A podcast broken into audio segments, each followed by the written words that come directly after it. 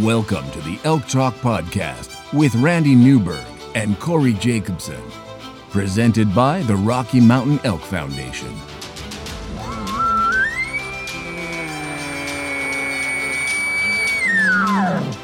The goal is what little you and I know about elk hunting, we share with people. I've got an elk bugling. It's like 120 yards away. What do I do? First off, the thought would never cross my mind when an elk's being 120 yards away to call anybody on a cell phone. All elk, All the time, only elk. only elk. Well, it's us having conversations. So we usually go down some rabbit holes, but If you hunt with Corey Jacobson, you will find the landscape is full of rabbit holes. We're just going to make this up as we go. and you look at it like, oh, that's a target rich environment. But if you're trying to single one out, a solo target there is much easier to go into than a, a big group. We record everything, so there's no BS and no lying, no faking it with us. Did we hit the record I button? thought I forgot to hit the record button. If you want to know something about elk hunting, this probably isn't the podcast to listen to. Should we give them a list of all the other podcasts where they might learn something?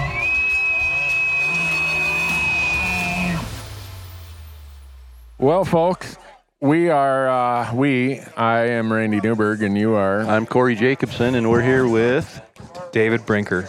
David Brinker, the the, man. Brinker, the David Brinker. Can we turn up my headphones a little You, bit? you want it louder? Just a little bit. He's Okay. two.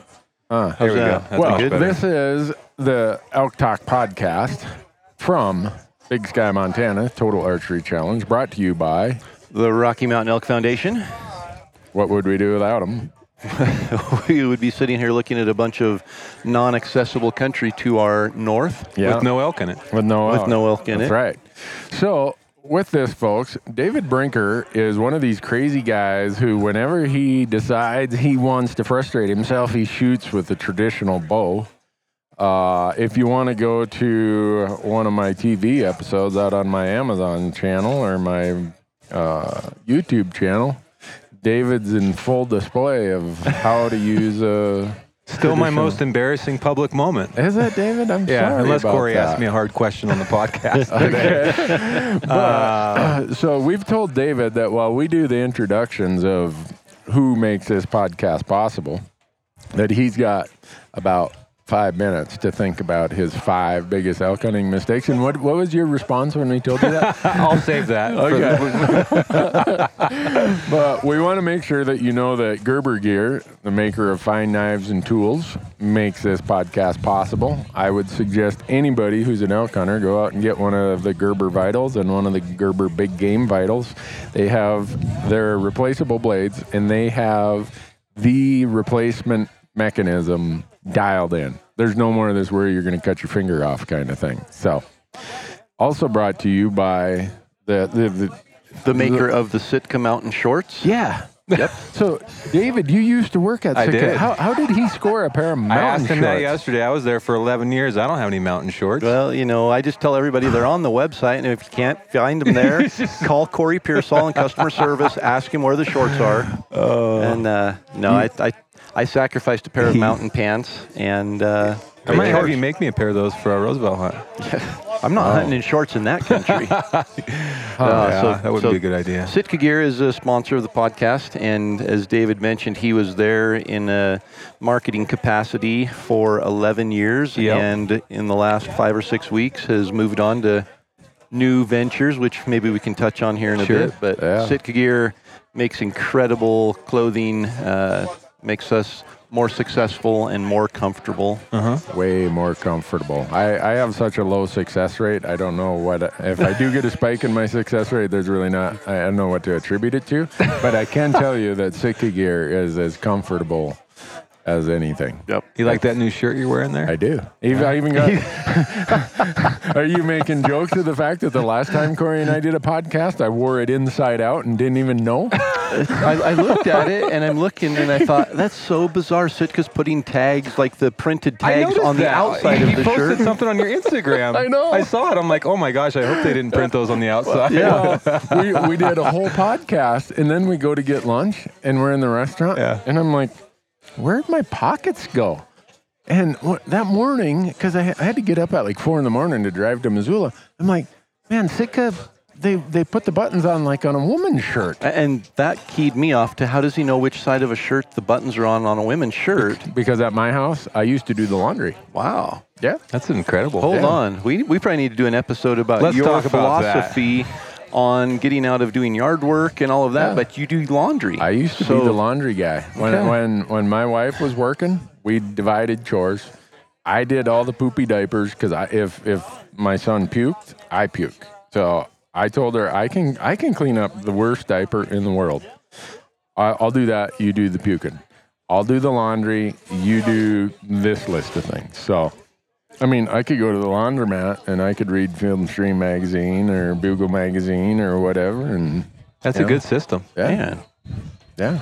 So that was, that was back before they had, you know, smartphones and internet and all that stuff. Well, I was worried you were going to wear it inside out today, so I'm, I I'm know. happy to. well, I, I now I know to check and make sure the logo, the Sitka logo. Do you have a dilly here. bar in your pocket? I don't. Oh, okay. I, um, I, I don't. I laid it over here. That's so funny. I was just going to ask him if he if he had spilled the, a dilly bar and stained his shirt, and then he could then he could turn it inside out. There you So- go, folks. Right there. I brought 72 dilly bars up here this morning, and they were gone like a fart in a skillet. I just ate the last one, and it was Yeah. really, really good. David got the last one. It was almost getting soft. that was a cherry, I think. It, It was. was. He told me he was saving it for a child, Well, he, and you showed up and he just reached in and pulled out, and handed it to you. So- Well, that was the excuse I used for all the other adults who came Okay. up here. I'm like, you don't want to take a kid's last dilly I bar, get do you? it. I get So, it. Well, I'm glad Anyhow. David got it. I don't know how we got from Sitka to dilly bars, but I we don't got either. there. So the other one we got is GoHunt.com, who you're going to hear so much about that, especially when we start talking about researching and draw odds and everything else. Uh, but we really are encouraging people right now because for a short window of time they have this 30 day free trial. Yep. We don't know how long. They they won't tell us how long. and that's yeah. The end of the month. might be. They, might- they didn't might- say which month, but Right, they said the they end of the month. So So, but go to gohunt.com forward slash elk talk and get your 30 day free trial, Yep. and they'll get they get the insider, the whole full blown version. Yep. This isn't like a sneak peek at one No. or two areas of it. You get you get access to everything that a full membership gets you. So The whole works. So, and then uh, we we will have the how many time world champion elk caller uh, talk about the next uh, partner we have called Rocky Mountain David, Hunting Calls. how many times have you won the world championship? uh, 10, I think. What do, what do you have, nine? So anyhow, you don't need to give a number, but we have a world champion. So, so someone asked yesterday, and they asked how many times I'd won, and I just you know said I've been fortunate a couple times. And Sam Soholt was there, Uh-huh. and he said he might be a 10-time world champion, but I'm 11-time axis deer calling champion, and he, he can do it with his and voice. also uh, the only one in the world that does it, possibly. he, po- he possibly is, but he does it really well. So really? yes, So, but, but the those Elk Talk call- podcast is sponsored by the Rocky Mountain Hunting Calls. Yep. and uh, great calls. Obviously, we use them. Um, as many of the listeners know by now, my my father owns the company, Yep. um, but that's that's neither here nor there. Right. I use the calls that perform the best, and fortunately, it aligns with that, so we can still uh, get together at Thanksgiving. Yeah, uh, yeah. You don't you don't want to pose on that, so he better keep making good calls. And I told him that, you know, I'm gonna, I'm gonna, I'm gonna be checking out other calls to make sure that I'm using the best. And But- and so far, uh, they've they've been the ones that, you know, I, I can rely on them. I'm comfortable with them. They make any sound that I need to. They're high quality, and and Cool. That's what we're looking for. and David, for. if you want to buy some, you go to RockyMountainHuntingCalls.com and use this promo code I wrote down right here, Elk Talk, Okay. and they'll give you 15% off. All right. I was kind of hoping Corey would bring me some this year, but He won't. he, he won't. Last podcast, la- he, we, we were doing a podcast at my house the other night, and he's got them in this little secret package, this protector kit. yeah. I tried to open it, and he's like, grabs them. I, and now he tells me he's got them in a safe up here in his room or something. You're just lucky I didn't have a Gerber Vital knife in my hand. And You would have stabbed me, probably. I- Uh, he gave me a couple last year that were pretty sweet. So Yeah. So 15% off Rocky Mountain Hunting Calls.com. Yep. Promo code Elk Talk. That's a good. That's a good promo code. that's a great por- promo code. It Easy to fits- remember. It fits well with the podcast. It does. Yeah. And then our, I don't know how we always end up talking about OnX last because maybe we want people to make sure they get the 20% discount. And so we use that one as the It's last a big discount. presenter. But OnX, which has revolutionized the way I apply for tags, the way that I hunt, especially as a public land hunter who loves hunting these boundary areas. David's hunted boundaries Oh, I have. me. That, back to my most embarrassing moment. but I think all of us have hunted a lot of boundaries, Yeah. and if it wasn't for OnX, it'd be like you wouldn't. Yep. You'd just go where the masses are. And beyond even hunting, it's so handy. We were just driving, we were on vacation last week up in Glacier, and my wife said something to the effect of, you know, where's the road here? Or do we, do we end up up there? And I said, well, let me check and see. And just pulled it out and showed her on, on the OnX app. It's right here. Here's where we are. And so, yeah, there's so many applications for GPS, for land ownership, for features, for trails, for roads. I mean, anything that you ever thought you could do on a GPS and way more, now you can have on your mobile device. And I don't know how people survived before it. I know. I, I, it's one of those things where I think of how did I hunt before I had this? And we're doing an e-scouting series with them uh, on our YouTube channel. And so far, we've released the intro video, edges and canopy disruptions, burns, sanctuaries. On Monday, it's how to use hunting pressure. Uh, and then we get into a whole bunch more of them. And uh, they push that out to all, every one of their app users Yep. gets that pushed out to them. You you pulled one I up. pulled right- it up and oh, I you saw- did it the other night. I'm like, well, you you don't have to watch it right away. No, it's I- in your inbox. It stays right there. So if you have the app on your phone, they'll send you a message. It'll show up in your inbox within the app. Then you can click on it and you go watch the video of Randy on YouTube talking about all of these different scouting features. And Yeah. Well, I need to figure out how to use that that Appy thing. In, yeah, that, in, you know how to you know how to find yourself on the map, but you don't know how to navigate right. the app. the inbox thingy. I'm not good at. So, David, where you, you want to talk about? We're your- in the your- top five, right? Yeah, your lifetime of elk hunting. How many years you been elk hunting? Twenty.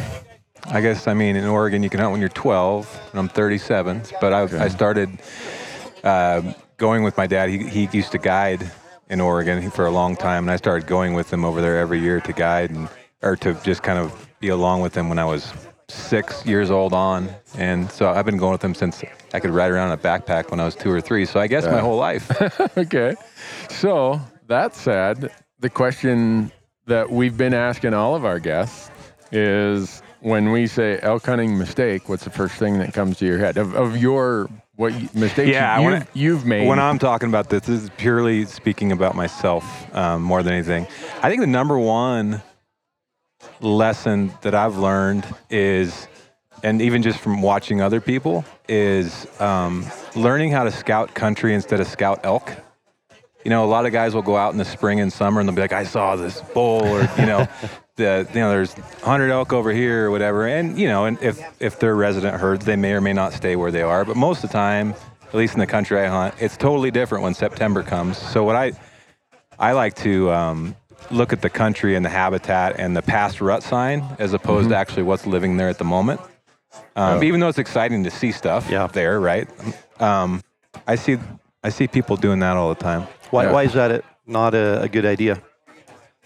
Well, because everything the, the, the, the deck switches around so much by September time September rolls around, and you know, if if elk if their ha- in my opinion if their habitat isn't somehow changed by humans or pressure or whatever, um, they tend to rut in the same general areas every year. Um, so if you can find a spot that has a lot of rut sign from the year prior, chances are there's a pretty good chance there's going to be a rutting bull again there next, you know, that year.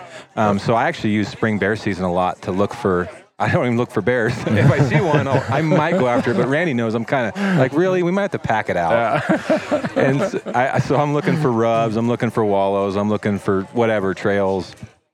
And uh, yeah, So what happens if you find a big bull, say middle of June, first part of July? Are you going to focus on finding him again in I guess season? it would depend where where he is. I have some spots where they literally don't move year round. Right. Like Roosevelt's are like that, right? Roosevelt's don't really, unless unless the area is logged or changed somehow significantly, or it just, you know, it gets so much pressure the older bulls decide to totally leave.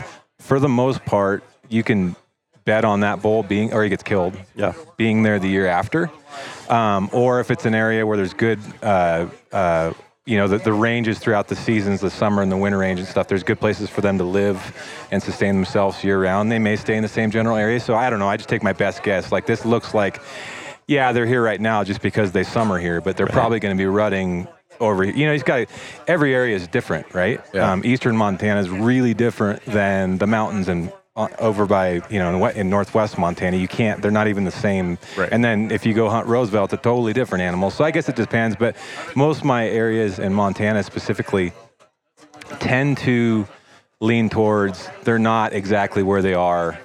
I mean, they're, they may not be far, but they're not exactly there. And, so- and sometimes the bulls totally shift up. Like you may see a big bull in an area, and there's elk that rut there, but it may not be that one, you know? So you just never can tell. But since I'm not much of a trophy hunter, it doesn't really matter to me. As long as I know there's rut sign there, Yeah. I'll, I'll tend to go check it out. If it if it seems like a good spot to kill elk, that's the other thing is is sometimes there's good spots that have elk in them, but they're not good spots to kill elk. That's I have a sure. spot like that in Montana where there's bulls every single day of the week, but killing one there because of the topography, it's um, a lot of blowdown and it's it's it's almost like a golf ball. Like there's a lot of dimples in it.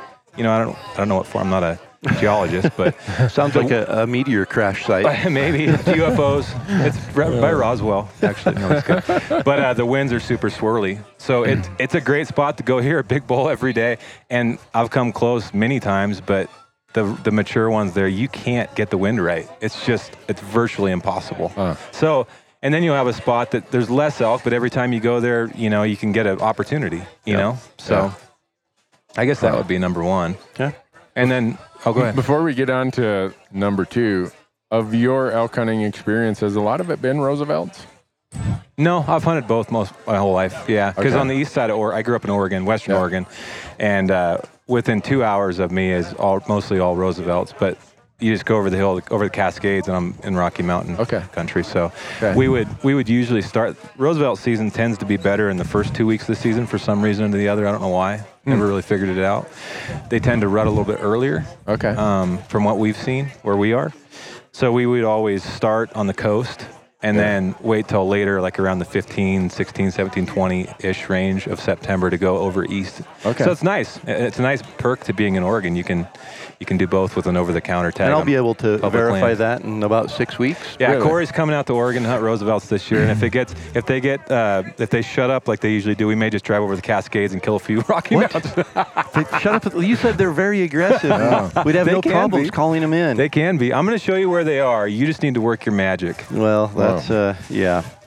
So no, I'm excited. I've never hunted Roosevelt's before, and uh, you know, David and I have through Sitka and and uh, our relationship there uh, developed a really good friendship over the last 11 years, and it's finally worked out. Uh, David's living over there full time and Yeah. invited us to come over. So Donnie and I will be heading over and hunting Roosevelt's for the first time. And I told him I don't want to hunt in the reprod, that thick yellow jacket, yellow jacket infested reprod jungle. I want to be in the old growth where you see, you know, it's just dark, the black canopy in there and the green ferns and the orange antlers of that Roosevelt bull coming in. That's He's- that's my dream. I can provide everything you just ex- described, except I would add about 20 species of plants on top of all that. no, I want exactly that. I just want the salmon great, berries, yeah, blackberries, eight foot tall salmon hornet's berries. nest, yeah. wasp nest, blackberries. Yeah, we'll have fun. Yeah. It, it'll be a fun video to watch for sure. oh yeah. No, we'll we'll we'll find some find some elk to fool around with. It is on my list someday. It just never fits my calendar though. You're I'm always always welcome. doing something in Well, this year it opens August 25th, so it's before Montana starts. Oh, but you're yep. antelope hunting at I'm, that time. I'm always doing something Or else. mule This deer or year I'm something. ju- I'll just be getting back from Alaska. So. oh right. And I want to save my marriage before I head to New Mexico. Well, Randy, I don't feel bad for you. Yeah, on I. Alaska hunt. I, I can't. I, have a hard time feeling sympathy. I know. I can't. Why Corey and I are getting stung by yellow jackets. You're uh, I know. People Probably be up there living on a boat, eating crab every night. catching salmon. Uh, it's, I try to get some sympathy around here, but I don't know what a guy's going to have to do to get any sympathy in this joint. Yeah. I, maybe I'm going to have to come up here. It's and a put- rough crowd put around my here. leg in a big splint or something. You don't have thick skin around this industry. You won't last long. That's for sure. Uh, so, uh, item number two, David. If if the I- listeners are yeah. Looking at elk hunting through the eyes of David Brinker, what are the things David would say? Hey, don't do what I did. I have a clearly defined goal that makes you happy, and because I see the, there's so much media now, Uh-huh. with the the whole social mo- media phase and stuff, and um, that I think people sometimes, including myself, set unrealistic goals, um, because they think that 380 bulls live around every corner because they saw one. In, you know, a magazine or on their Instagram, or Or they're from Bozeman and they truly do live around every corner. or, or you're lucky enough to live somewhere where they actually do exist, but still extremely rare. Ah, well, we, we got to talk about that. Corey makes that joke every time. so for the audience, Anytime we throw out scores of elk, Bozeman has to be brought right? up. Because Corey says every person he's ever run into from Bozeman, Montana, sees multiple 400 inch bull elk a They're year. chasing a 400 inch bull every time they go out. So that's Yeah. why if you hear Corey interjecting that, that's where it's coming from. Not that there really are. I've lived I've lived here for 20 almost 28 years and I've yet to see a 400 inch even close to a 400 inch bull elk living around Bozeman, Montana. I'm not saying there isn't one around here, but if there are guys seeing them on a regular basis, they should be doing these podcasts and writing elk hunting articles. yeah, I, I, I think uh, like for me, I, I like opportunity. I like seeing elk. I like hearing elk. I like being around elk. I get bored very quickly Yep. and and kind of frustrated, and that's just the way I am. I would rather hunt around 105 points than have the chance of seeing one big bull in a week. Yeah. So, but that's me. So my my goal is I want to go out and be around elk and have opportunities and shoot one that makes me happy. Yeah. Whereas the next guy's goal might be to shoot a 380, and that's totally fine. Yep. And it's totally achievable if you put your mind to it. People do it every year. But for me, that's so. I, I especially people that travel from out of state come to places like this where they see these, you know, especially the, the last few years with these ginormous bulls coming from the east side and all this stuff. They come out here with these expect. I, well, I, I don't think I'll shoot anything under 350. I'm like, well, you got how many days? Oh yeah, four and a half days Yep. on uh, public land, and, and you've never been there, and you're gonna shoot. Okay, It- Yeah. and it could happen. It does happen all the time, actually. But maybe set a realistic bar for yourself so you can enjoy it. Because people get too stressed out, they put too much pressure on themselves, and then they go home unsatisfied. You know. That's so that is really a Be- good comment, David. I I get so many people who are uh, like some guy stopped me the other day, and he has the tag you and I had in New Mexico. And Did you tell him to turn it back in? and he's like, "Do you think that? Uh, I mean, I'd really like to shoot something over 350." I said, "You know, I hope you do." But I got this sense that he was really stressing because Yeah. his his brother was standing there, and he's like, "You know, this is my one time where I'm going to get a chance to shoot just a whopper." And I'm thinking, "Oh gosh, I hate to break it to you, but that's." It may happen. It I mean, uh, you know, we hunted that unit the but- best season. I mean, we hunted it hard. Yeah, And we saw one bull that might have been pushing 350. yeah, and, uh, And there was no way to get to him because he went out on private land. And right. hey, look, there's guys that So- shoot 350 plus bulls with their bows every year, and they are very good hunters. Yep. I, I, I'm just saying. You know, Right. have a goal that, Yeah. ma- that A makes you realistic happy goal. because Yeah. elk hunting should be about having fun and being happy. That's Yep. the pa- I think the last part of what you said there, David, is that makes you happy. Yeah. Don't. I, I did it when I first started hunting. I mean, I drew a Unit 10 early rifle tag in Arizona. I mean, you talk about pressure. All, Yeah. There was only 25 tags, and I've got one of them, and everyone's like, well, if you don't shoot a 390 bull, you've, uh, you, you know, wasted the tag. wasted the tag. I felt so much pressure. I was like, man, this is almost not even fun. I don't even put in for those types of tags anymore because I don't like all the. It just becomes it's too much pressure and you don't enjoy it. So I put in for kind of off the grid tags where no one will want any part of what I'm doing. You know, I think that brings up a, a story of mine. I hunted Arizona. I drew Unit 1 in Arizona, and it was my first out of state hunt. Um, I'd grown up in Idaho over the counter, so shooting anything with antlers, you know, was a, a feat. And going down there, in my mind, I said I wanted a 350 bull. That was my goal for that hunt. Which is a realistic goal for that hunt. It is, yeah, Yeah. they're there. And I had, we shot, there were three of us with tags. We filled two of the tags the first two days. I had nine days to hunt for me for a 350 inch bull. And that was my goal. I wanted it and I had an idea. You know, I spent a lot of time field judging elk and getting to that point. And the third night, we called in a bull from clear across the meadow, comes in on a string to the calls. I'm looking at him the whole time, and his tops are just huge. His fourths and fifths and his beams, everything's just giant. And I said, That's a 350 plus. And he came in, I ranged him, I shot him, he ran off, he died, and I walked up on him, and he had seven inch eye guards and seven inch thirds. And he scored 305 or something. And I was crushed the whole drive home. I thought, this was my chance to shoot a big bull. I ruined it. I wasted it. I was disappointed, and it, it kicked me like a mule at That's some not a good point. feeling It's either. not. Uh, and I realized then, score is it, you can't chase score Right. and be ever be happy. And I fortunately drew a tag in Arizona three years later.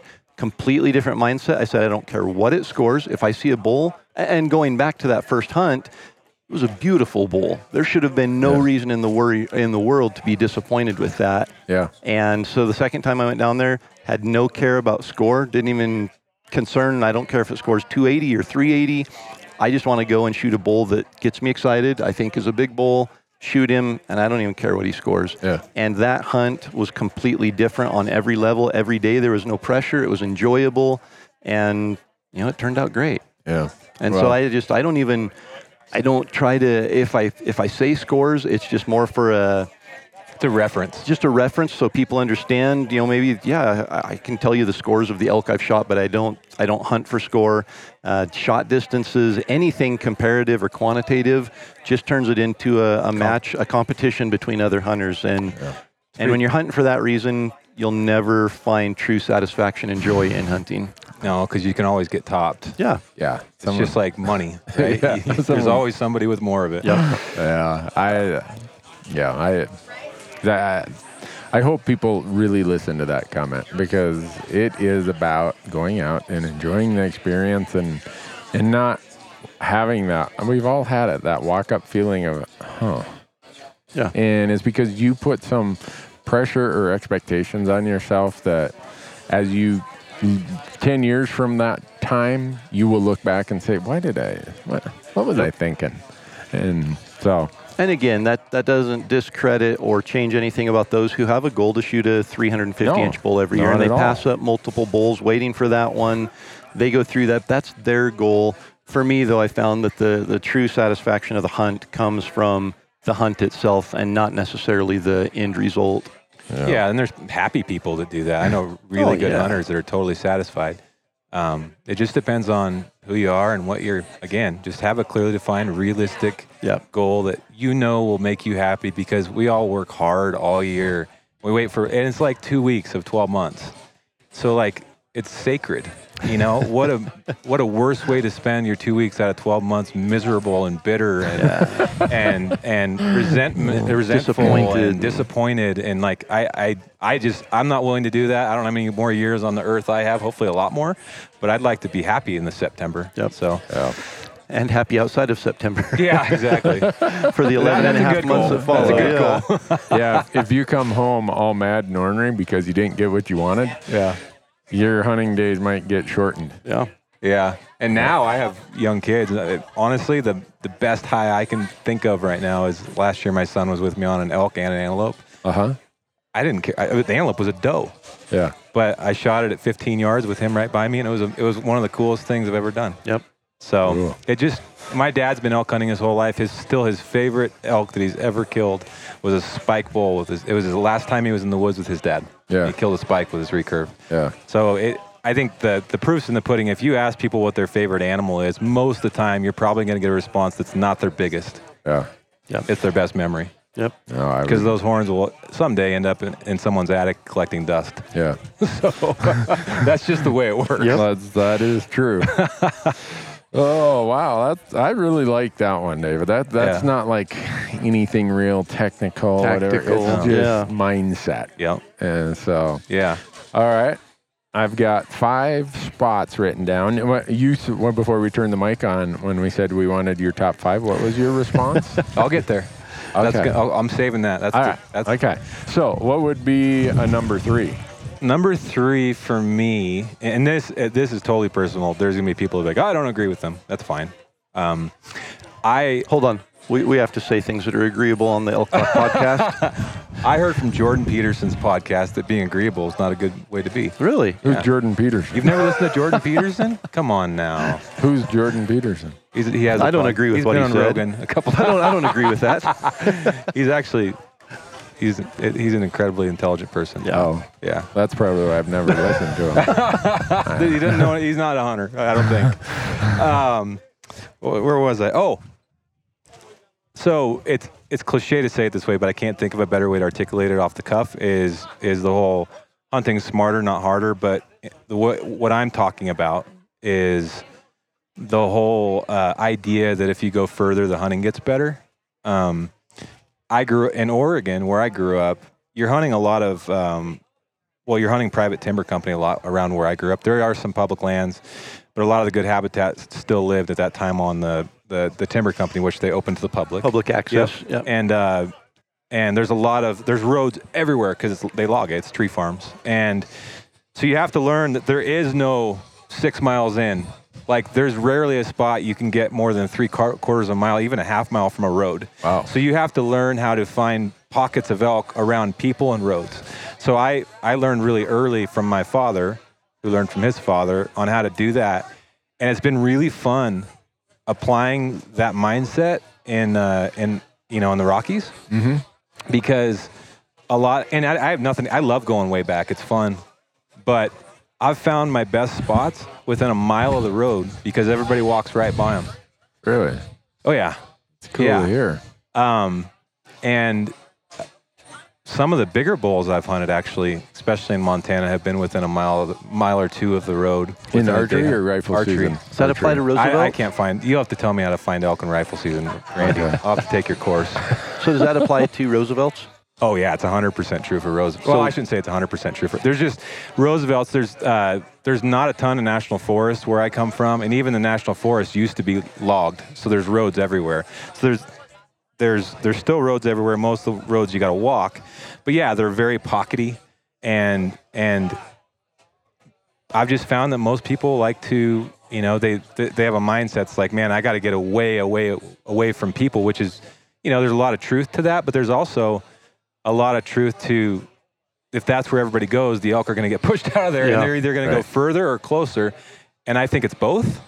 But sometimes the first three miles of the trail might be just as good as miles six through nine. Yeah. So you're saying we aren't going to have any tough packouts in Oregon this year? It won't be over a mile, but it's going to be a bad mile. Darn it. it's not fun.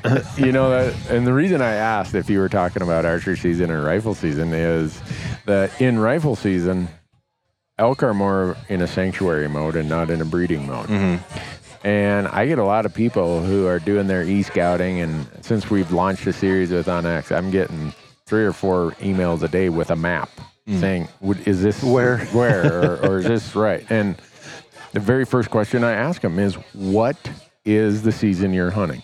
Because if you're hunting archery season and they're looking for cows and cows are looking for food, this whole sanctuary thing doesn't apply. No. Yeah, all things being equal, they'd rather be undisturbed, Right. but they're going to go where the cows Yeah. are, and the cows are going where the best food is. Yep. It's just that simple. Yeah. So I get that maybe you want to go do a big backcountry hunt for that backcountry Yeah. experience. Yeah, it's amazing. But don't think that in an early season when they're on food, in a pre-rut or a peak rut when it's about breeding, that you you got to go look for sanctuaries. Mm. That's a rifle kind of late later part of the year post rut late season tactic is sanctuary. And, and, you know, again, all these points can be argued, right? Yeah. They're fairly generalized. No, Um, I, a don't. good- I don't argue. People argue You with know. me. I just tell them, you know what? Call my wife. I, I, I, I know people that are really successful going, you know, having that mindset, that sanctuary mindset in archery season. Like Yeah. Tyler's one of them. He's, Yeah. he's but I, I, I, I tend to really agree with you, Randy, and and maybe those spots that I'm speaking of, they're so close. You know, oftentimes cows are a little further down or whatever you want to call it, depending on mm-hmm. where you are. And so yeah, I've found that to be pretty true. And actually, I took a friend out a few years ago. I took Adam Foss. Actually, I took him out a few years ago to one of my spots. It was ridiculously obvious and very close to people. And he goes, he goes, "We're hunting there," and I'm like, yeah. He goes, what type of people hunt here? And I go, people that are either really smart or really dumb.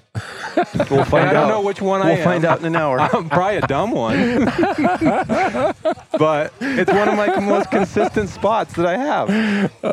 so yeah, it's it's not an always rule, but man, there's some great spots that you don't physically need to kill yourself for, and you can just you, you can have more energy when you get there, and you never know. Some, it's kind of like the uh, the urban whitetail stuff. You know, sometimes those biggest bucks live pretty close in the in the subdivision Yep. and stuff. Yeah.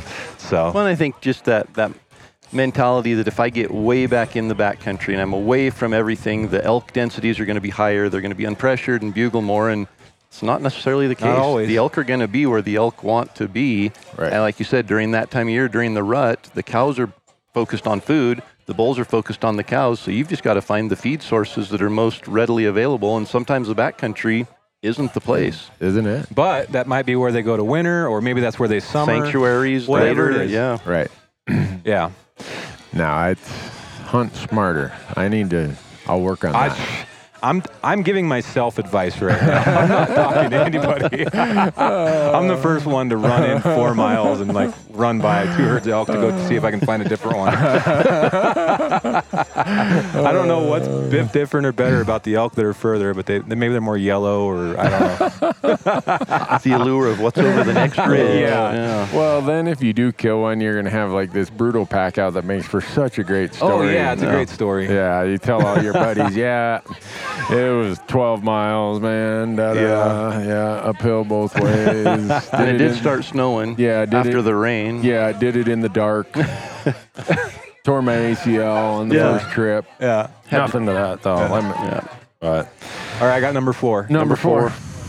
Number four for me is finding a partner that you have uh, um, that you hunt well with. I'll put it that way, um, and I'll expand on that a little bit. Find a hunting partner. Find a hunting you partner. with. if you like hunting with a partner, I actually prefer a lot of time to hunt by myself. But if you're gonna, because I I use a mixture of calling and ambushing. But if I'm gonna be calling, obviously having a partner is more effective. And but man, I've hunted with a lot of people I never want to hunt with again. and it's not because I don't like them off out of the field.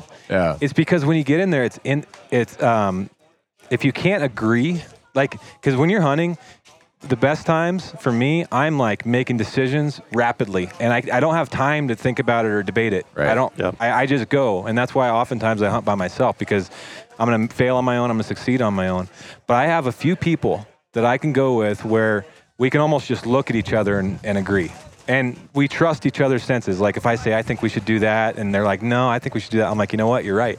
Whereas sometimes you'd be like, "No, I don't agree." See, I think they're going to do this, and then pretty soon you spend two and a half minutes talking about it, and they and you've already lost the 30 seconds that would have got you in front of them because it, you don't get much when you're trying to ambush them with the wind, you know, and every Right. all the other million things you got to think And about. And then when you go with their idea and it doesn't work out, and then you're, you blame, you're mad you're at them all day. and then you don't want to hunt with them Yep. the next day. I'd have killed them if I'd have been alone. but man, I have two or three guys that I can go with. That it's just we just just like I'm sure you and Donnie and and and Dirk. I mean, you guys have a system that you use. You all know it, and you're ultra, it's almost like a special forces team that's like really, really, really dialed, as opposed to a dysfunctional team that can't agree on I anything. like that special forces team. Well, I'm not. You guys. Man. I'm not comparing elk- you guys. no, you did. You said Dirk, Donnie, and you are like a special forces team. We had, elk team six. ooh, There you go. but, man. yeah. So I'm gonna write down that T-shirt uh, and idea. it doesn't mean about always agreeing. It means being able to challenge the person and, and have enough respect to know when you're wrong too. yep. So that and then can I go to my final one? While I'm on a Number roll? one. Well, before you do, okay, go ahead. I don't want to disrupt your your thought. I'm on a thought train. Okay, He do is. it. All right. This one's semi a joke, but semi not. Okay. There's some partial truth to this. Don't pick up a recurve and go elk hunting unless you really, really, really are fully accepting the challenge of of really high potential of not killing one. I say not the challenge of not killing one, the reality of Right. And let me preface this by saying, I mean, any traditional, I think it's a, I actually enjoy hunting with traditional more than a compound personally. I think it's more rewarding when you, when you do get one. Um, I've done it my whole life. I love it and I love the community. um, I'm specifically speaking to because um, you know people coming from a compound to recurve, your your expectations of re- your whole reality is not the same. You know, um, the, your confidence, everything from your confidence level to you know the the distances, everything is different, Yep. and you have to fully accept those things and just know that you know your chances of wounding are going to go up your chances of missing are going to go up your chances of tag soup significantly are going to go up all that's the, i don't care how good you get with it either so i see a lot of guys switching which which, which makes me happy um, but at the same time i want people to have a good time i don't want to see them get really frustrated and then give it up so just have really really uh, again expectations like realistic expectations to know that i'm going out with this bow because I enjoy the art of this. I enjoy the nostalgia, of, nostalgia of it. I, I just it's like a spiritual experience. This is not necessarily, you know, well, it's not as an effective a killing weapon as a compound. It's just Yeah. a fact. Yeah. It's just it's not well. Some guys could. I mean, like one percent of the trad crowd could probably tell me I'm wrong right now, and, and they're really And good back it up and, and- they're really yeah. good hunters. Trust me, there's some really good ones. But for the most part, like and my, myself included, it's going to be a lot harder. You know. And again, it goes back to that competition. We aren't comparing Nope. you against the best trad hunter out there and saying it's not effective. We're saying you with a compound Yep. in your hand are going to be a more effective hunter than you with a traditional bow in your hand. Yeah, and, and I, Yeah. I think that's okay. Totally. What I'm saying is just accept that fact and go out and enjoy it. You know, significantly shorten up your range. Yep. Significantly lower your trophy uh, expectations. Because if you go out thinking you're going to kill a 350 bull in four and a half days on public land in Montana with a recurve, you, I mean, I you could. Yeah, it It's, happens. but it's probably not going to happen. So I love it and enjoy it, and I hope more and more people do it. Um, but it's just having that, it's a totally different mindset. And I think people will go out and they'll try it for like two days and get frustrated. They'll miss a bowl and they'll put it down. That's disappointing because that's kind of the fun of it is Yeah. that it's, it's more of a challenge. So you're you know? saying missing a bull is the fun of it? No, it's not Okay. fun. I'm saying the more, the challenge is fun. so are you hunting with uh, with traditional or compound? I'm to do year? Both. For Oregon Roosevelt elk first week of hunting season, both. You'll have Well, I don't need a bow that week. You guys are going to kill all the elk anyway. Whatever. I was just gonna watch. I was gonna watch you guys work your magic and just take pictures and stuff. uh, I haven't decided yet on that one, to be honest with you. Cool. Um, we'll just have to see how I'm feeling. I'm gonna kind of. Uh, I'll, I'll decide. I'm shooting. I'm practicing almost every day with both right now, and so I'll I'll see kind of where that rolls. But I think I'll for sure do blacktail, Oregon blacktail with the recurve this year. Um, So that brings up a couple questions. Uh huh. Two different things. yeah. Difference between Roosevelt and Rocky, Okay. and then difference between traditional and compound. I mean, obviously we know the on the surface Challenge, the yeah. differences, the challenge differences, but you said you're shooting both each day. Uh-huh. I couldn't imagine the differences in form, Yeah. the differences in release and execution. Mhm. I have a hard enough time just with the compound keeping all of those things straight. If I throw in another weapon that I'm shooting differently, I mean, how do you how do you keep those straight? I'll be honest with you. It's not easy. Yeah. It's uh, it's much easier just to shoot one. Yeah. Um, but I don't like just shooting one because I miss my recurve, and then when I shoot my recurve for two weeks, I'm like, oh shoot, I need to keep up on the compound skills. 'cause I'm gonna also hunt with that this year. Um, it's almost like a uh, uh, oh, we got sound check going on in the background here, and some feedback. Sorry, folks. As a musician, I'm sympathetic to All right. this. Okay, what, what are we gonna do with those people? They, they're taking up uh, your airtime, David. I was just I was just gonna say something amazingly brilliant. Really? Oh man, David lost his piece. You, you were on. Where were- where was so I? we're gonna have to put our mics as close Okay, to our mouth as possible. Oh possible. yeah, I remember you asked me about that. Um, The I. I have to consciously like flip a switch when I go down to the range with a different bow from night to night. I'll take both of them down there. I'll shoot a few with the compound. I'll pull out the recurve. I have to consciously flip the switch because it's like now I got to cant. Now I got to go back to instinctual. Now the grip's different. Yeah. You know everything's different. Um, but it also keeps you on your toes and keeps you thinking about like making sure that you reset. But I, I'll be honest with you, I'm. It's kind of diluted both. I'm not shooting either extre- like really really good right now. I'm shooting both good. yeah. So I It goes want- back to that analogy. If you do too many things, you do a lot of things well. Right. If you do focus on one thing, you do one thing great. yeah. So when I get home, I'm probably gonna just not take both to the range. I'll probably just devote specific days to specific things. and hopefully that'll get me back to where I was. But I'm shooting well. It's just, I, I mean, it's just, it's just reality. I think. I Yeah. think if you focus, um, so that's different. I mean, everything's different. Technique. I mean, everything's Yeah. different about shooting. Um, So and then what was your other one? Roosevelt. Roosevelt to Rockies. What's you know, are there differences there in how you hunt them and in their behavior? Yeah, I think, um, and again, I'm generalizing, um, but generally speaking, Rocky Mountain elk, where I hunt, are more of a, uh, uh, I don't want to say migratory, but they move a lot more. Nomad. Yeah, they're nomadic. Yeah. And you do get that with some Roosevelts, but for the most part, they're they call them um, uh, homestead elk. Uh, they they if if a bull isn't disturbed, it'll stay in the same general area its whole life, and that means its habitat's not disturbed, it's not killed. I already mentioned all that. So when you say same general area, you talking one square, mile? yeah, square, really. a couple square miles. Wow. yeah, a couple square miles, a few square Whereas miles. Rockies will travel eight or ten miles a day to go from bedding yeah, to feed or yeah. water. But you got to realize a, a few square miles in some of that country is a lot. Yeah. it's not the same. Yeah. Um, and uh, so I, th- I, for me, that's probably the biggest difference. Now there is this ongoing debate on you know which one ca- talks more, um, and I can I can see where people could. I can see both sides of the coins there because sometimes it does seem like they're a little uh, Roosevelts are a little bit more sensitive um, to condition changes in conditions and pressures, and they they tend to do they do tend to shut up a little bit easier than Rocky Mountains. So become more call shy. I don't know if it's call shy. I don't know. I, I, I, I, okay, I'll speak to this. I know for a fact where I hunt, changes in weather conditions shut them down differently than Rocky Mountains. I don't know. I'd say it just at a at a, at a higher degree. Um, call shy, I don't know. It's there's so many other variables to consider when you saying an elk is call shy. Maybe you're not a good caller. Maybe. You know, maybe they're not. uh, There's not a cow in heat in that area. You know, so what I mean? guess more which which is more responsive to calling if you know you Let eliminate one more the variable factors. before, yeah. before I answer that. The other variable, why sometimes I think people think they don't talk as much, is because you can't hear them as well. Oh yeah, It's- because of how thick the country Yeah, is. I was telling Corey Got this it. the other day. I warned him about it. When we're there, you'll get an answer that you think is a mile away and set up because if you can hear them in some of that country, they're not very far away. I've made this mistake 1,000 times. Really? Yeah, you'll walk 50 yards and he was standing there. It's one little dip.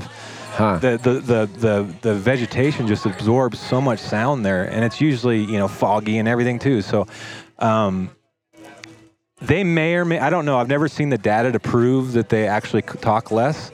I could see where people think that for sure, but I don't know if it's because you can't hear them as well or they're just more sensitive to conditions. I don't know, whatever. But my experience is yes, you do hear them less. what about their responsiveness to calls? I, when they're when they're th- when they're there and you can hear them and they're in you know they're rutting they got a hot cow they're very responsive Yeah. they're very responsive um, but they're also because you can't hear them as well they also can't hear you as well and so you got to be in the right spot at the right time Okay. you can't just I see and sometimes you can bugle off a landing down in a huge base but it doesn't work the same there Yeah. I don't know like they might be able to hear I've, Maybe I've, they can hear it and don't answer. well, or maybe, maybe, they, can't do hear it. answer and Yeah. you can't hear them Yeah. Uh, I've we've had that happen a lot of times where one of us will. Did you hear that answer? I'll be like, no. and the bull answered us 300 yards down the hill. But so you'll see if Yeah. we get good conditions on that hunt, they're very responsive. You know, the I mean, look at the born and raised guys. Yeah. They they do so well. And uh, I think if you have a really good system and you're in a g- good area with cows, and I mean, it's just like every other every other elk or good elk hunt. Um, so yeah, but because where I hunt Rocky Mountains in Oregon, it's usually juniper and sagebrush and fairly open country. You're going to hear more elk. And it changes the dynamics of their responsiveness. and Yes. So there's so many variables. There that- is so it- yeah. it's, it's not an easy question. It's pretty complicated. Yeah. So That's why I asked I would you. actually love to know what the data is on if anybody has ever actually done a a study on that. Hmm. But most people think they talk less. Yeah. Yeah. Okay. How do you So- kill one of those in a rifle hunt? well, it's hard in Oregon because the Western rifle season usually only lasts about five days, and there's about a billion people. Um, most of the time, they kill a lot of spikes and small bulls. There are a few guys that get after it and they get in the brush and they shoot good bulls, but it's pretty few and far between. Huh. Um, it's really, really, really difficult. I can't even imagine. But it's cool because the, there's a lot of old bulls in the rut. They don't get Yeah, killed. right. If they can get past their spike and their their first few years. Yeah. They're they're usually home free. Yeah. Depending on where it is. Now, I'm, again, I'm generalizing, but uh, on the coast, it's definitely like that. I think in the Cascades and stuff, where there's more open country, more clear cuts and stuff like that, they probably do pretty well. But I've never really spent much time up there. So, Yeah. yeah. Huh. Very cool. What's your guys' top tip? Tell me. I need Uh, something. we went through them. Oh. you got to go listen to podcast number two and three. okay. Yeah. Okay. I, I mean, mine was just, you know, be an accountant, drive a desk for a living, and get lucky. That's the number one tip or Yeah. number one mistake? What's Corey Jacobsen's number one karaoke tip? Karaoke tip. Yeah, the audience may not know this about Corey, but he is actually a professional karaoke. No way. I where were we with it? Uh, Missoula, we were at uh, BHA?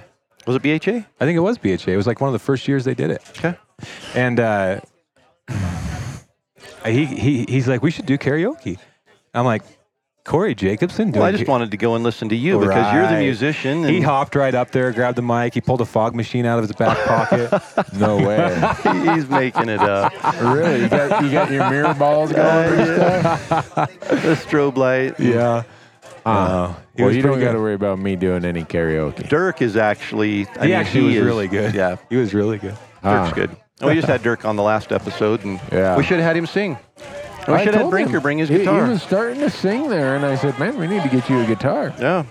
So, So, David, you. th- oh, oh, go ahead. All right, You guys Right. finish each other's sentences. I know.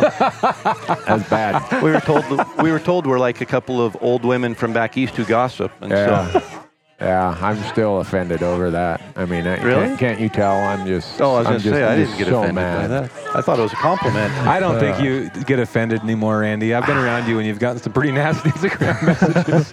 and I'm like, how do you deal with that? And you're like, you know, as you get older, you just don't care. Yeah, yeah. My my comment is that person obviously has mistaken me for someone who gives a damn. I admire that. I admire that. I thought you were going to say that person's obviously wrong, so their opinion doesn't matter Well, they anyway. are wrong. So you just, you know, it's kind of like arguing with your wife. You're you are wrong. She's right, and so don't don't worry about it. Yep. And just like these, you know, people want to light me up. You know, okay, you're right. Yeah, okay, you're right. But uh, whereas my question I was going to ask is, David, you. You, you, I admire how you found another passion in your life, or have always had music as a passion in your life. And I think we all end up having certain things that we do or want to do. We got to take the big dive sooner or later. Like Corey, you quit your engineering career. Uh, were there things that you learned, skills or, or just life experiences, life skills in hunting that helped you succeed in what seemed like an almost impossible chance? That, like, well, Yeah. I, I'm sure a million people said, David, you're wasting your time with that guitar. Well, I think I think I actually think bow hunting's well, I actually hunting is a very creative endeavor. Like you have to be extremely creative and be able to visualize, um, you know, a number of things to be successful. And and uh, music or writing music's no different. You know, you you got to be able to. You know, come up with something from nothing, basically. You know, um, and so yeah. And then on the other side, I worked in the industry in marketing for so long now with with you know one of the top brands in my opinion, and I learned so much from the people there around uh, storytelling. Yeah. You know, just how to tell a story, and you know, in a song, you got to tell it in three minutes and thirty seconds, and it's got to rhyme, and Yeah. never been said before, and never that melody before. You know, no big Right. task. yeah. but uh, I learned a lot from that. So yeah, I'd say for sure. I mean, I just like being creative, whether that be songwriting or hunting or, uh, you know, I used to play golf a lot. Same type of deal. You know, I Yeah. like I like the challenge. Uh, Yeah. well, I don't know why I always pick the hardest things to do. Yeah, golf, traditional archery. The most frustrating things probably in a the fly world to do. fisherman too, aren't you? No, Uh, you know, no? I'm not. I, I just can't. Yeah. No, I do fly fish, but I'm no good at it. So I'm not gonna. Say, I don't have five tips for that. well, the reason I ask is a lot of people ask me, well, how did you decide you were going to do this? Start some platform about public land hunting and like this nebulous, intangible brand from, I mean, I wasn't selling widgets or anything. Yeah. And uh, hunting taught me so many life skills throughout Yes. my life that have applied to business. You go out hunting, you don't get to control all the variables. This is not like a business textbook where you'd write a business plan and everything goes according to that. And Mm-hmm. every day you wake up and, and okay, I set my calendar and my, my calendar goes just according to Yeah. plan. It, just like hunting. You're like, all right, I'm going to the trailhead. I'm going to be first person there. You get there, there's three other guys there. Yeah. Okay, I, I got to go this way then. So you go that way, and you're thinking, well, the weatherman said, you know, it's going to be nice today. Mm-hmm. You get back there, it's raining and it's windy. And it, so uh, for me, I could list off so many life skills that hunting has taught me. Yeah. Uh, the fact that I know I go out 19 days or 20 days, 19 days, I'm probably going to fail. And it just, it doesn't faze me. It's It- actually it- pretty amazing how much you fa- fail. Oh yeah. You know, like if you really look at it, like, how- man, I fail. I mean, it's got it's over 99% of the time probably, yeah. And- you know, If you look at every, I mean, every minute. yeah. If you, if you aren't failing, you're filling a tag. Really in hunting, Yeah. and in business, yeah, it's the same. You're every day, you aren't retiring. And especially entrepre- you're, when you're entrepreneurial like you guys are and i have a little brother who's started a couple business and in the in the tough times i used to tell him it's like picture like every day when i go out when i wake up to go elk hunting in the morning even though i know it's unlikely i 100% believe i'm going to be successful Yep. even even if i'm like a month in i'm sleep deprived and it's like they've just kicked my butt i believe that in the next minute something's going to happen Yeah. and eventually it will Yep. and i think that's how music is too is even though my musical goals are simply to make the music and and you know use them to help the things that i like in the industry for now uh, but you know no one's you, I, he's got to get up every day and just do it and show up and there's not necessary it's not necessarily any more fruitful than that other Yeah. than just you got to figure out a way to enjoy the process and that means enjoying failing and like doing stuff not very well for a very long period of time Yeah. and then eventually you're like holy crap today was an amazing day in music or today i killed a bull elk but if you look back and then i always told my little brother like you may have two years of bad biz, you know, bad times in business or whatever, and then one day you get one phone call, and that makes the whole time amazing experience. It- The story now turns good. That's how elk hunting is. You fail for a month, but then you kill a bull, and your whole season ba- becomes about that bull, as opposed to all the times you're about ready to cry on the mountain. totally. No, and I always go back to the Babe Ruth analogy. You know, he was up to bat, and it's ninth inning. They're down by one, bases loaded. He's you know two outs. He's got two strikes against him, and he steps up there and cranks out a home run. And they ask him after the game, "Were you nervous, worried about that last pitch?" And he said, "Honestly, no. The odds were in my favor at that point." and you know, I mean, you look at Yeah. it that way. You fail, you fail, you fail. Yeah. Eventually, if you're working hard Yeah. and you're changing and learning from your mistakes, you're going to hit one. Yeah. And every time you miss, your odds of, of hitting it go up. And so we say that all the time elk hunting. You know, we mess up a setup, we mess up a setup, we mess up a setup. The odds are going in our favor every time that happens. And we just have to stick after it until mm-hmm. they it actually hits. Yeah, I think a lot of people remember that Babe Ruth hit 714 home runs, but nobody knows he struck out over 3,000 Yeah. times.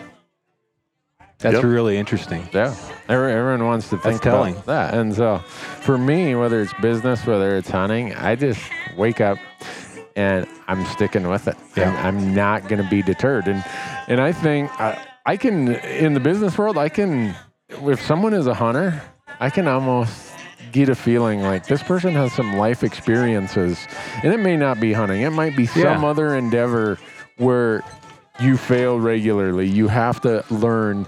Eh, You you think about when you're out hunting. eh, same in business.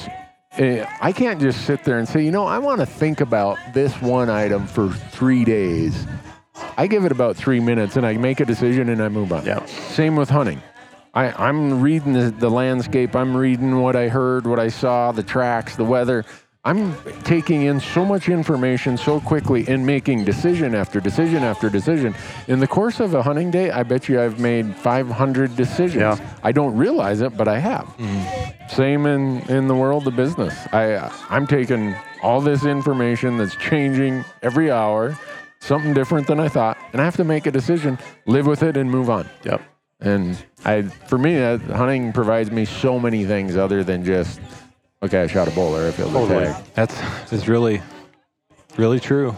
Well, I remember. I mean, 100% agree. When did we hunt hogs in California the first time? Was it 2008? You got to mention that failure. We got to talk no, about my failures going, I'm not even going that way. huh? Was it that when you got 2008? charged? Yeah, the first time.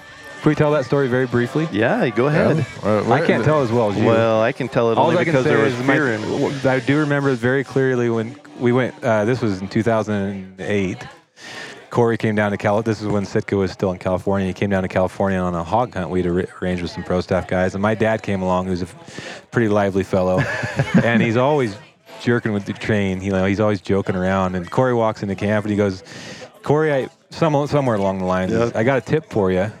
If if a if a, a if, if you shoot a pig or if you're close to a pig and it starts to charge you, wait till they get right almost to you, and then jump out of the way. They're almost like a, what do you say? Like some some snakes that can't, you yeah. know, go. well, he basically said you have to wait until the last second, and if you jump too early, they're going to adjust and they're going to get you. And he's like, if you wait too late, they're going to get you. He's like, it has to be just timed and Corey perfectly. goes, oh yeah, right. Yeah, and I, I just thought, you know, he was a jokester, and he was Uh-huh. telling me that to. I'm like, I'm not scared of a hog, you know. He's like, well, they got tusks this long, and they'll rip your legs off. And so, anyways, the last night there, I shoot a pig, and it hits it a little far back, and so it goes over the ridge. And so, the guy I'm hunting with, we go walking up there and tracking it, and we're in this uh, manzanita and Yeah. just thick, thick stuff, just tearing us up. We're down hands and knees half the time. And we come up, and I'm face to face at about 10 feet with this hog that's, you know, still very much alive. And without even anything, we made eye contact, and he was coming at me, straight at me. Really? And I, I literally, in my mind, I'm thinking, his dad told me to wait till the last second and sidestep. And I look and there's just nowhere to sidestep. And it was the last second I jumped into this manzanita bush and it ran right by me within inches and kept going and got up on the hill and I shot it again and end of story. But and, was. and then that didn't it happen again the next time we went pig hunting. yeah, it happened again uh, last year when we were down I'm never taking Corey pig hunting again. Yeah. I shoot a pig and we go up there and it's still alive and it jumps up and comes right at me. I'm like, wow, what is He's got two bad for two? pig karma. Yeah. but my, my original point was we were uh, we were down there 2008, so it's been 10 years ago. And David has a guitar, and he's sitting in his tent during the middle of the day, just in strumming chords, and you know, just it wasn't what I'd call a great guitarist. Uh-huh. And he's working on some lyrics and stuff, and It was. We would be honest. It was bad. It, it wasn't bad, but it was amateur. I mean, it was his his guitar playing skills were. It was fun to listen to around a campfire, but you could probably sing a song with a Yeah. G and a C and an F Yeah. chord, and that Yeah. was about it. Yeah. And songwriting was, you know, it was a passion. He's like, I want to be a songwriter someday. Yeah. But his songs weren't. You know, you have to tell a story, you have to rhyme, you have to do all these things, and at that point they weren't. And to watch the evolution of that, it's been step by step. It wasn't one day he woke up and hit a home run. Nope. It was work, work, work, work, work. And honestly, he, he released his album, what, uh, three months ago? April. Yeah. April. Yeah. And it's one of the best albums I've listened to because it's so heartfelt. The storytelling is so phenomenal. The artist he had, you know, supporting him from musicians to other backup singers and everything, everything just came together and it's a home run. Yeah. I mean, really it is. And it's, it's, you can't take for granted the work that goes into getting to that point. And that was his dream. He wanted to be a songwriter. He wrote every song on it. He played on it. I mean, that's to chase a dream for 10 years and put in that day to day work. Uh, entrepreneurs, business, hunting, life in general. Yeah. You can sum it up right there. Yeah, no. uh, My wife and I talk about this all the time, um, uh, in terms of because I get a lot of comments on actually traditional bow hunting or any traditional bow hunting mainly, and then music also because there are two things a lot of people want to try, Yeah. and they'll go, "Man, I wish I could play the guitar." Yeah. or whatever, or sing, or whatever it may be. And I always tell them, uh, 12, 15 years ago, I couldn't sing or play the guitar. And, uh, and nobody wanted me to, trust me. like, I didn't wake up in the morning and people are like, you should keep playing. I mean, yeah, your family does, but no one else. And but I wanted to, and I enjoyed it. And if you can kind of get in that little cocoon, and, and, and you can see through the sort of the uphill battles that make most people stop, Yeah. uh, and take like every single day, take even if it's like 30 seconds or a minute or 10 minutes or an hour or whatever, and whatever craft you're working at or skill you want to develop, and just take a little tiny chunk out of it, pretty soon, uh, Jordan Peterson, who you don't know who this is, but he, Uh-huh. he says he says aim or um, uh, set a low bar, and most people think, well, you shouldn't set a low bar. You should set your bar high, and that's not his point. His point is, is short term, your bar should your, your bar should be low, Yeah. because you're not going to get over the high bar Yep. in 2008. Achieve David one Breaker at a time. songwriter. Yeah. Yeah, you go over the bar tomorrow, and then the bar the next day, and then the bar. And then pretty soon you look backwards and you're like, "Holy crap! I can't remember the bar used to be that low." Yep. And now I'm doing this, and that'll probably never end your entire life. I will never be. The, uh, uh, you know, I'll be the best I can be, you know, over the course of time, but I'll never be where I want to be. My guitar teacher, teacher to- told me a long time ago. He told me, "You'll never get there." And I go, "What do you mean I'll never get there?" He's like, "Because there is no there. There is no such Yeah. thing as there." Yep. In elk hunting or anything, it's like you're just it's this day-to-day battle to, for constant improvement, Yeah. and that's all it is. And and then pretty soon, you, you the sum of that is pretty darn good. Like you've been working at being an elk caller your whole life, and right now you're at a place where the sum of the you know 15,000 hours you've practiced or whatever it is, I bet you it's over 10,000 hours you are to where you are right now. And the guy that's going to go to Sportsman's tomorrow because of this podcast or wherever and buy an elk call simply isn't going to get there tomorrow. Yeah. But, you know, five years from now, they may look back and go, man, I am so much better since the first time I heard Corey talking about. So, anyways, a bit of a tangent, but I do No, believe that's great. I I do believe in really that valid. wholeheartedly because I think 99% of my peers or the people that you see from day to day stop uh, pursuing things they want to because they can't get over the high hurdle when all they got to do is jump over a little one. Yeah. That's all. Yeah. I you know it's so applicable to everything that we've talked about. But hunting, you know, you look at success rates in hunting, and people come out and they fail to fill their tag. They want to quit. They want instant success, and it doesn't happen in anything. Yes, there are there are cases where it does, but if you want the path to to true consistent success, you get up every day, you put your shoes on, Yeah.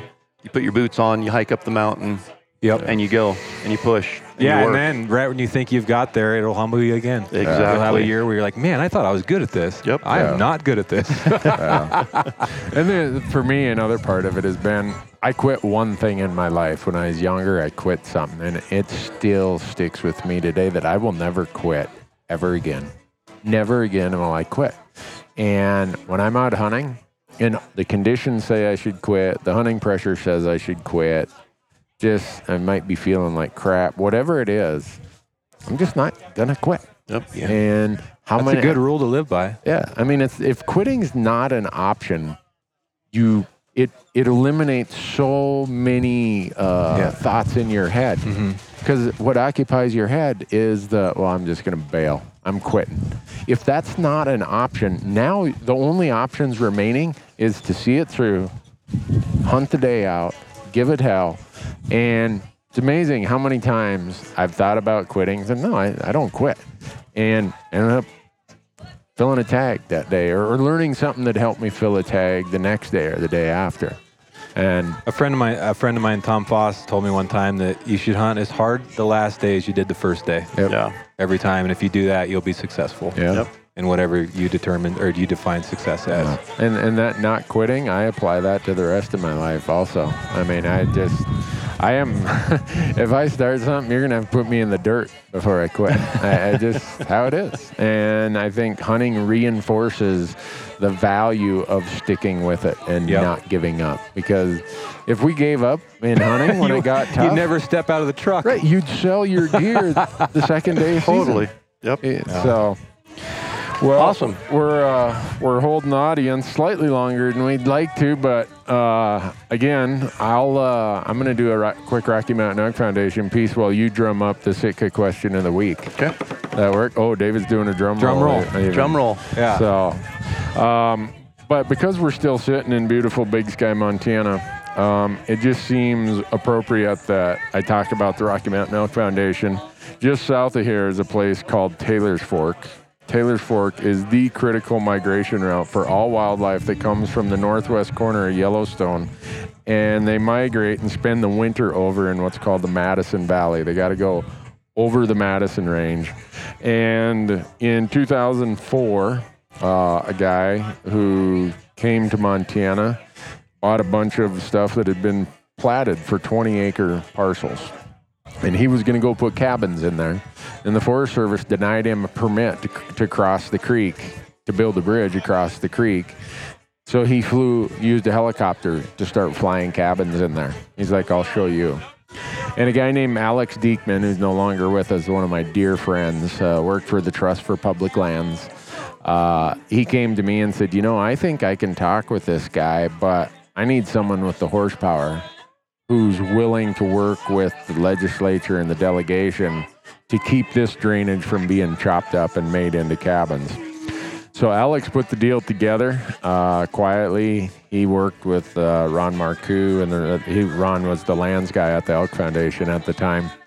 And uh, that now, because of that, because of the Elk Foundation saying, "Yeah, we'll carry the ball," uh, they worked with the Montana delegation in Congress to get the the deal done. The Taylor's Fork is still intact, and it's it is remarkable, unbelievable Beautiful elk country. country. Yeah. It's if, if, if you think about what would happen to those elk herds if the Taylor's Fork was now a bunch of cabins on 20 acre parcels, Yeah.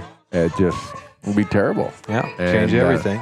Change yeah. the whole system. So, if you travel to southwest Montana or you go to West Yellowstone, Montana, and you come north uh, when you're driving through Yellowstone Park and you see all these elk and bighorn sheep and even some bison and, and other stuff, moose, know that those animals would not have a place to go in winter, or it'd be a lot harder, let's put it that way, Yeah, if not for the work of the Rocky Mountain Elk Foundation. Cheers So, to that. Yeah. it's awesome.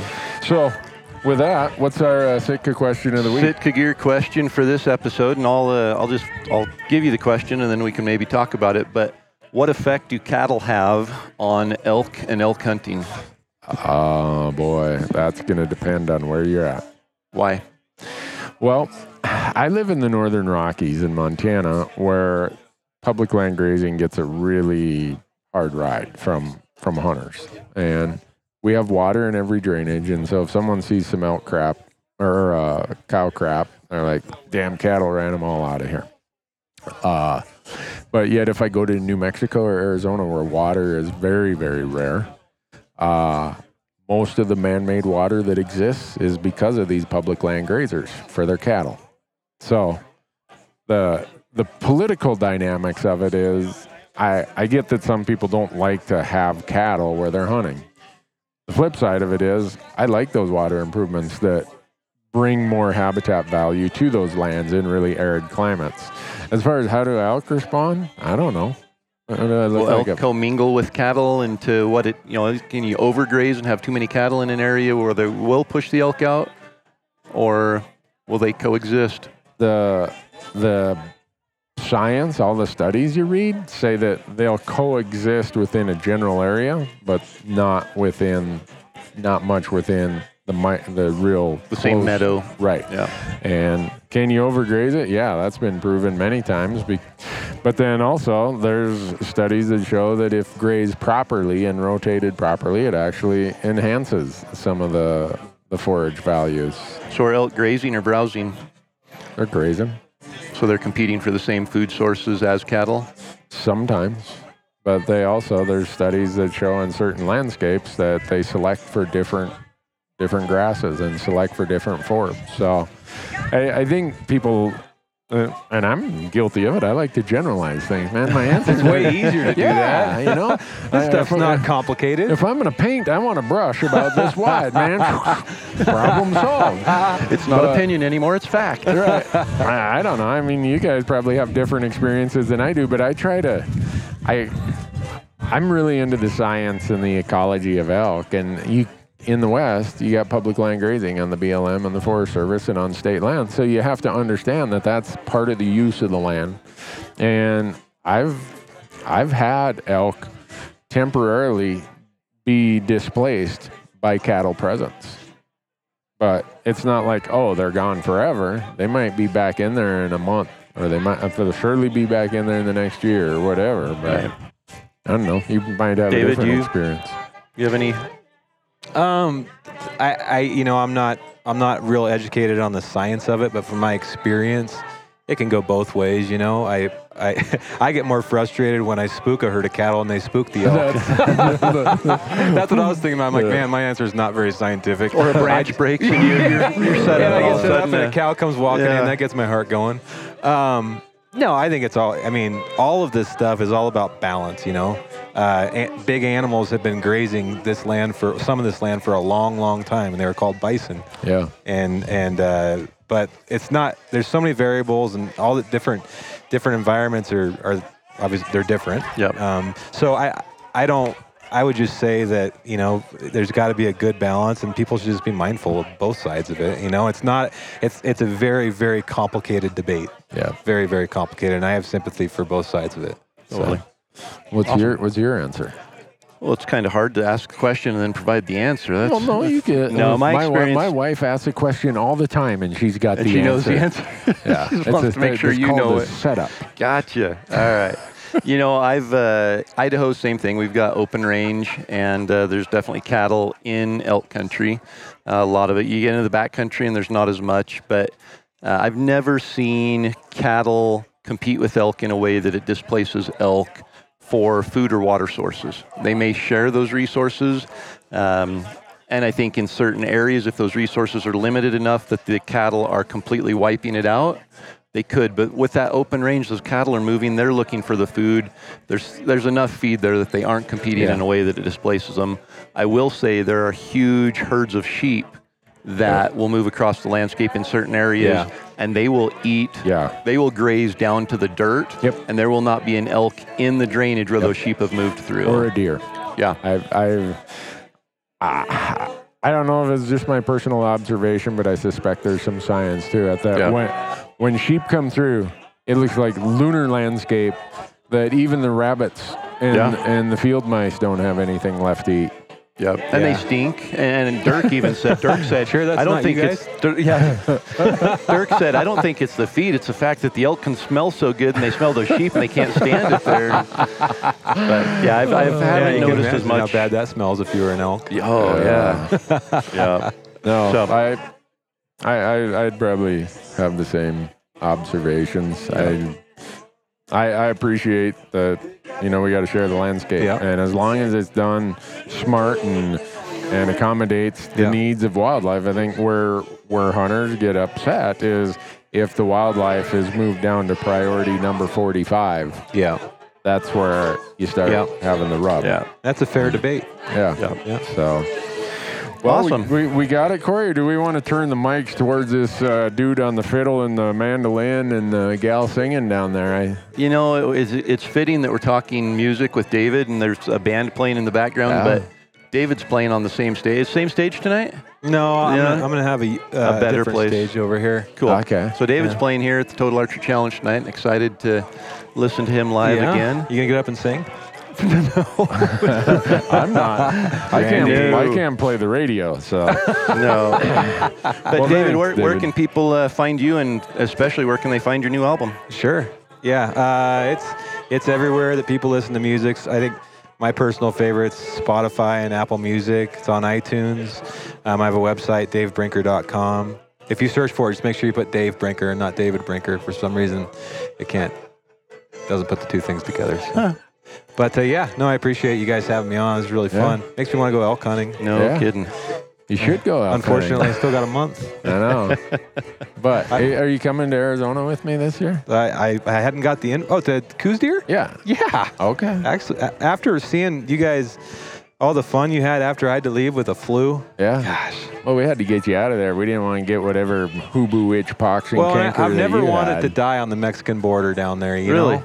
I, I, I was in, I was not. You, well. you were bad. As is, I've seen people try to hunt when they were sick, but I think you were as ill looking as any person I ever saw. I knew when it was 85 degrees out, and I had a, a, a core lightweight hoodie, a Traverse shirt, a, a Traverse cold weather hoodie, and like a Kelvin Lite jacket on. And I'm like, "Are you guys cold?" No, They're like, "It's 80." And I'm like, yeah, I need to go home. uh,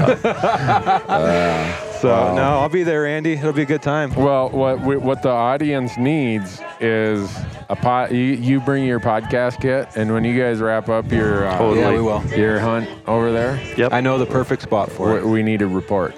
Yep.